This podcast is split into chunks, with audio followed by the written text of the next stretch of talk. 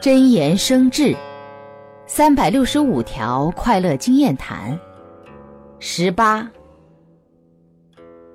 一味的死读书，知道的东西多了，容易增长浮华不实的习气，傲慢嫉妒的狭隘情绪便会产生。缺乏了做人的根本观点和实践，不切实际的人就容易变成满身恶习的人。表面上看很有才，终究连做人的基本准则都不具足。这样的死读书，把自己培养成不孝顺、自私、任性、妄为等恶习。学问再高，能得到什么做人的利益呢？